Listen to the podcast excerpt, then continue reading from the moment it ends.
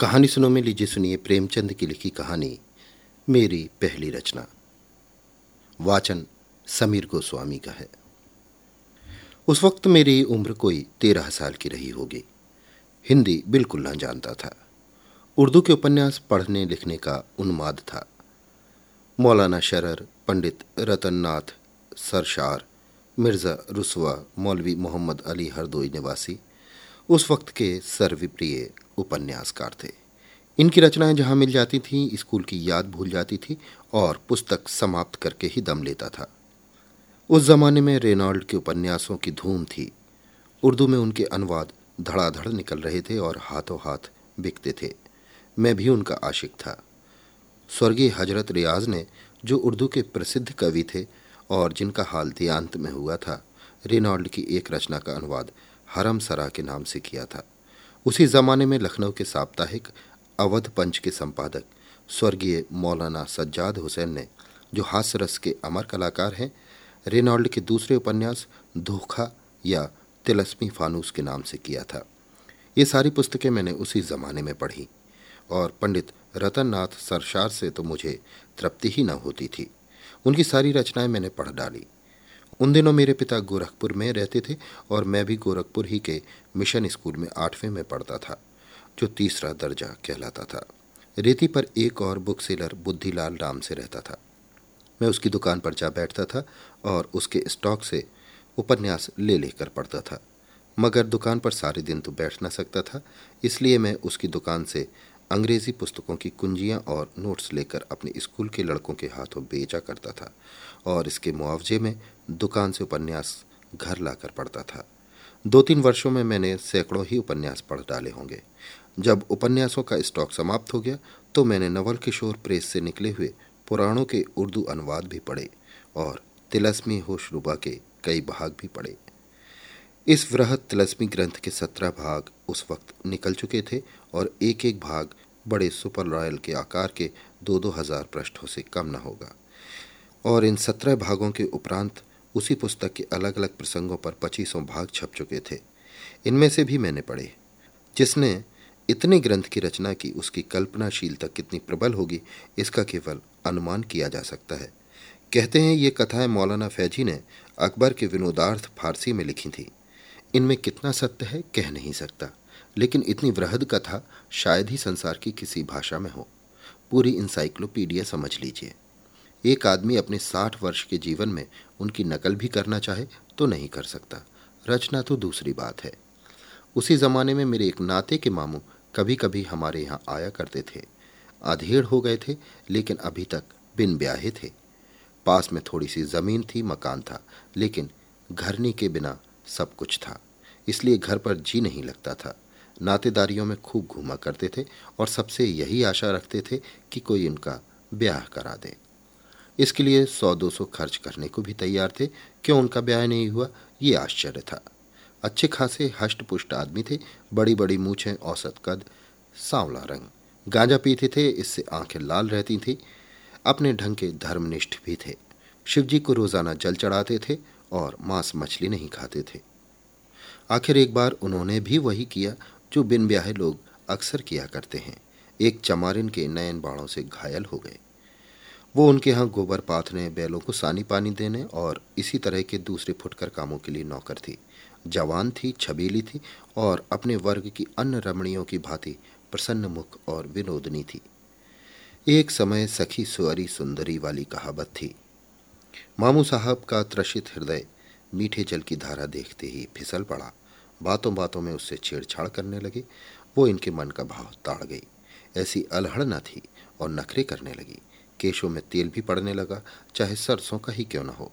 आँखों में काजल भी चमका, ओठों पर मिस्सी भी आई और काम में ढिलाई भी शुरू हुई। कभी दोपहर को आई और झलक दिखाकर चली गई।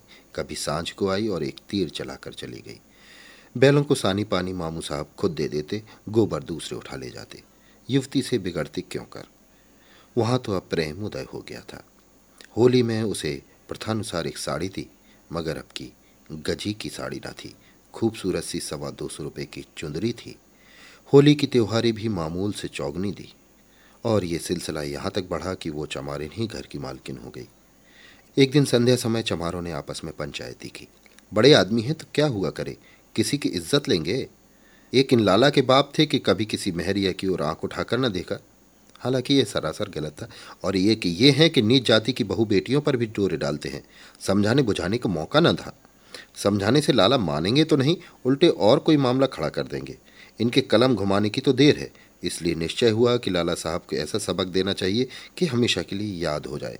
इज़्ज़त का बदला खून ही चुकाता है। लेकिन मरम्मत से भी कुछ उसकी परौती हो सकती है। दूसरे दिन शाम को जब चंपा मामू साहब के घर में आई तो उन्होंने अंदर का द्वार बंद कर दिया। महीनों के असमंजस और हिचक और धार्मिक संघर्ष के बाद आज मामू साहब ने अपने प्रेम को व्यवहारिक रूप देने का निश्चय किया था। चाहे कुछ हो जाए, कुल मरजात जाए बाप दादा का नाम डूबे या उतराए। उधर चमारों का जत्था ताक में था ही। इधर किवाड़ बंद हुए, उधर उन्होंने द्वार खटखटाना शुरू कर दिया। पहले तो मामू साहब ने समझा कोई आसामी मिलने आया होगा। किवाड़ बंद पाकर लौट जाएगा। लेकिन जब आदमियों का शोरगुल सुना तो घबराए। जाकर किवाड़ों की दराज से झांका। कोई बीस पच्चीस चमार लाठियाँ लिए द्वार रोके खड़े किवाड़ों को तोड़ने की चेष्टा कर रहे थे। अब करें तो क्या करें? भागने का कहीं रास्ता नहीं, चंपा को कहीं छिपा नहीं सकते। समझ गए कि शामत आ गई। आशकी इतनी जल्दी गुल खिलाएगी, ये क्या जानते थे? नहीं, इस चमारिन पर दिल को आने ही क्यों देते? उधर चंपा इन्हीं को कोस रही थी। तुम्हारा क्या बिगड़ेगा? मेरी तो इज़्ज़त लुट गई। घर वाले मूंड काट कर ही छोड़ेंगे। कहती थी कभी किवाड़ बंद न करो। हाथ पाँव जोड़ती थी, मगर तुम्हारे सिर पर तो भूत सवार था। लगी मुँह में कालिक की नहीं। मामू साहब बेचारे इस कूचे में कभी ना आए थे। कोई पक्का खिलाड़ी होता तो सौ उपाय निकाल लेता। लेकिन मामू साहब की तो जैसे सिट्टी पिट्टी भूल गई। बरौठे में थर थर कांपते हनुमान चालीसा का पाठ करते हुए खड़े थे। कुछ ना सूझता था। और उधर द्वार पर कोलाहल बढ़ता जा रहा था। यहाँ तक कि सारा गाँव जमा हो गया। बामन ठाकुर कायस्थ सभी तमाशा देखने और हाथ की खुजली मिटाने के लिए आ पहुँचे। इससे ज़्यादा मनोरंजन और स्फूर्ति वर्धक, तमाशा क्या होगा कि एक मर्द एक और औरत के साथ घर में बंद पाया जाए? फिर वो चाहे कितना ही प्रतिष्ठित और विनम्र क्यों न हो, जनता उसे किसी तरह क्षमा नहीं कर सकती। बढ़ाई बुलाया गया के बाढ़ फाड़े गए और मामू साहब भूसे की कोठरी में छिपे हुए मिले। चंपा आँगन में खड़ी रो रही थी। द्वार खुलते ही भागी कोई उससे नहीं बोला। मामू साहब भागकर कहाँ जाते? जानते थे कि उनके लिए भागने का रास्ता नहीं है। मार खाने के लिए तैयार बैठे थे। मार पड़ने लगी और बेभाव की पड़ने लगी। जिसके हाथ में जो लगा जूता, छड़ी, छाता, लात, घूसा, सभी अस्त्र चले।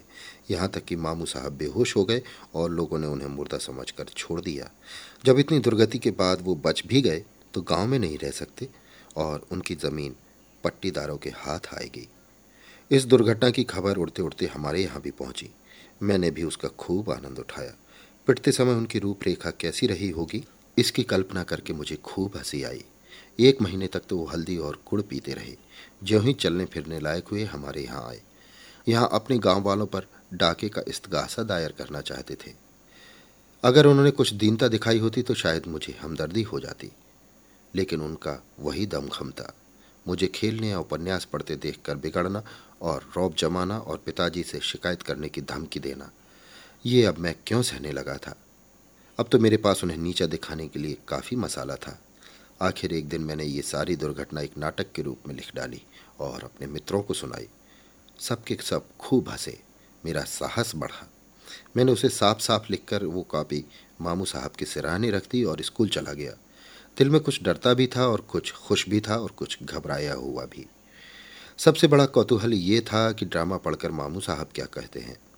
स्कूल में चीना लगता था, दिल उधर ही टंगा हुआ था। छुट्टी होते ही घर चला गया, मगर द्वार के समीप आकर पाँव रुक गए। भय हुआ कहीं मामू साहब मुझे मार न बैठें। लेकिन इतना जानता था कि एक आध थप्पड़ से ज़्यादा मुझे मार न सकेंगे, क्योंकि मैं मार खाने वाले लड़कों में न था। मगर ये मामला क्या है? मामू साहब चारपाई पर नहीं हैं, जहाँ वो नित्य लेटे हुए मिलते थे। क्या घर चले गए? आकर कमरा देखा, वहाँ भी सन्नाटा। मामू साहब के जूते, कपड़े, गठरी सब लापता। अंदर जाकर पूछा, मालूम हुआ मामू साहब किसी ज़रूरी काम से घर चले गए, भोजन तक नहीं किया। मैंने बाहर आकर सारा कमरा छान मारा, मगर मेरा ड्रामा, मेरी वो पहली रचना कहीं ना मिली। मालूम नहीं मामू साहब ने उसे चिराग अली को सुपुर्द कर दिया या अपने साथ स्वर्ग ले गए।